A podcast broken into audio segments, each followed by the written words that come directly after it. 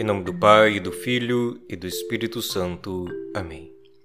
Hoje, 5 de setembro, celebrando na igreja o 23º domingo do tempo comum, o texto do Santo Evangelho que ouvimos e meditamos neste domingo nos vem pelo evangelista São Marcos, no capítulo 7, versículos 31 a 37.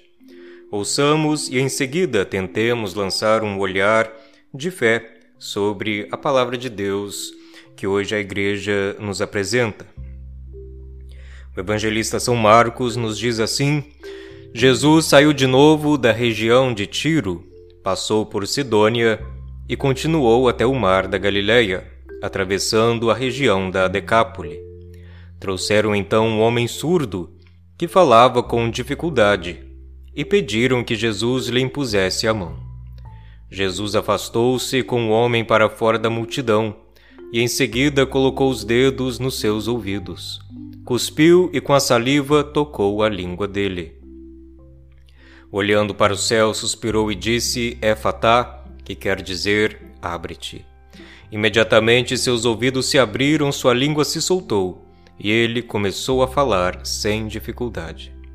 Jesus recomendou com insistência que não contassem a ninguém, mas quanto mais ele recomendava, mais eles divulgavam.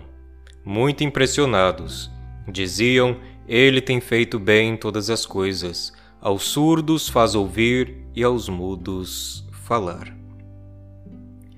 Em primeiro lugar, notemos a singeleza, a singularidade e, sobretudo, a beleza do gesto de Jesus, que, tomando à parte o surdo, levando-o para fora da multidão, e o evangelista usa aqui o termo multidão e não povo. Multidão que denota caos, desordem, aqueles que não congregam como povo de Deus em torno da palavra revelada. Levando, então o surdo para fora da multidão, Jesus cura-lhe a surdez pelo toque dos dedos e destrava-lhe a língua pelo toque também dos seus dedos, umedecidos, porém, com saliva. Jesus cura, comunica a salvação não somente pelo intermédio das palavras, mas também pelos seus gestos e pelo seu corpo. Sim, é o corpo de Cristo a fonte de toda a vida espiritual, de toda bênção e de toda graça. Em relação ao Antigo Testamento, o gesto de Jesus, pelo qual ele cura o surdo, revela que ele, Jesus, é o Cristo prometido por Deus nas profecias da Sagrada Escritura. Em relação aos tempos da Igreja, o gesto de Jesus aponta para os sacramentos de Deus. De fato, Deus opera em nós, opera a salvação pelos seus sacramentos, que são os toques de Cristo que chegam até nós pelo ministério da Igreja. Éfatá, abre-te, é o que o Senhor pede é e é também a graça que concede ao surdo do Evangelho, e a sua palavra e sua graça dirigem-se a nós também hoje. Cristo pede-nos que lhe abramos o coração, que lhe dirijamos a nossa prece, que nele depositemos a nossa esperança.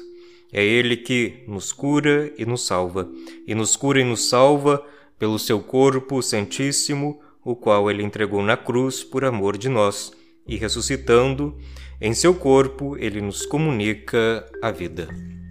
Oração: Dai-nos, Senhor, a graça de compreendermos que toda graça nos vem até nós partindo de vosso corpo santíssimo, vós que sois o Verbo de Deus feito carne. Amém.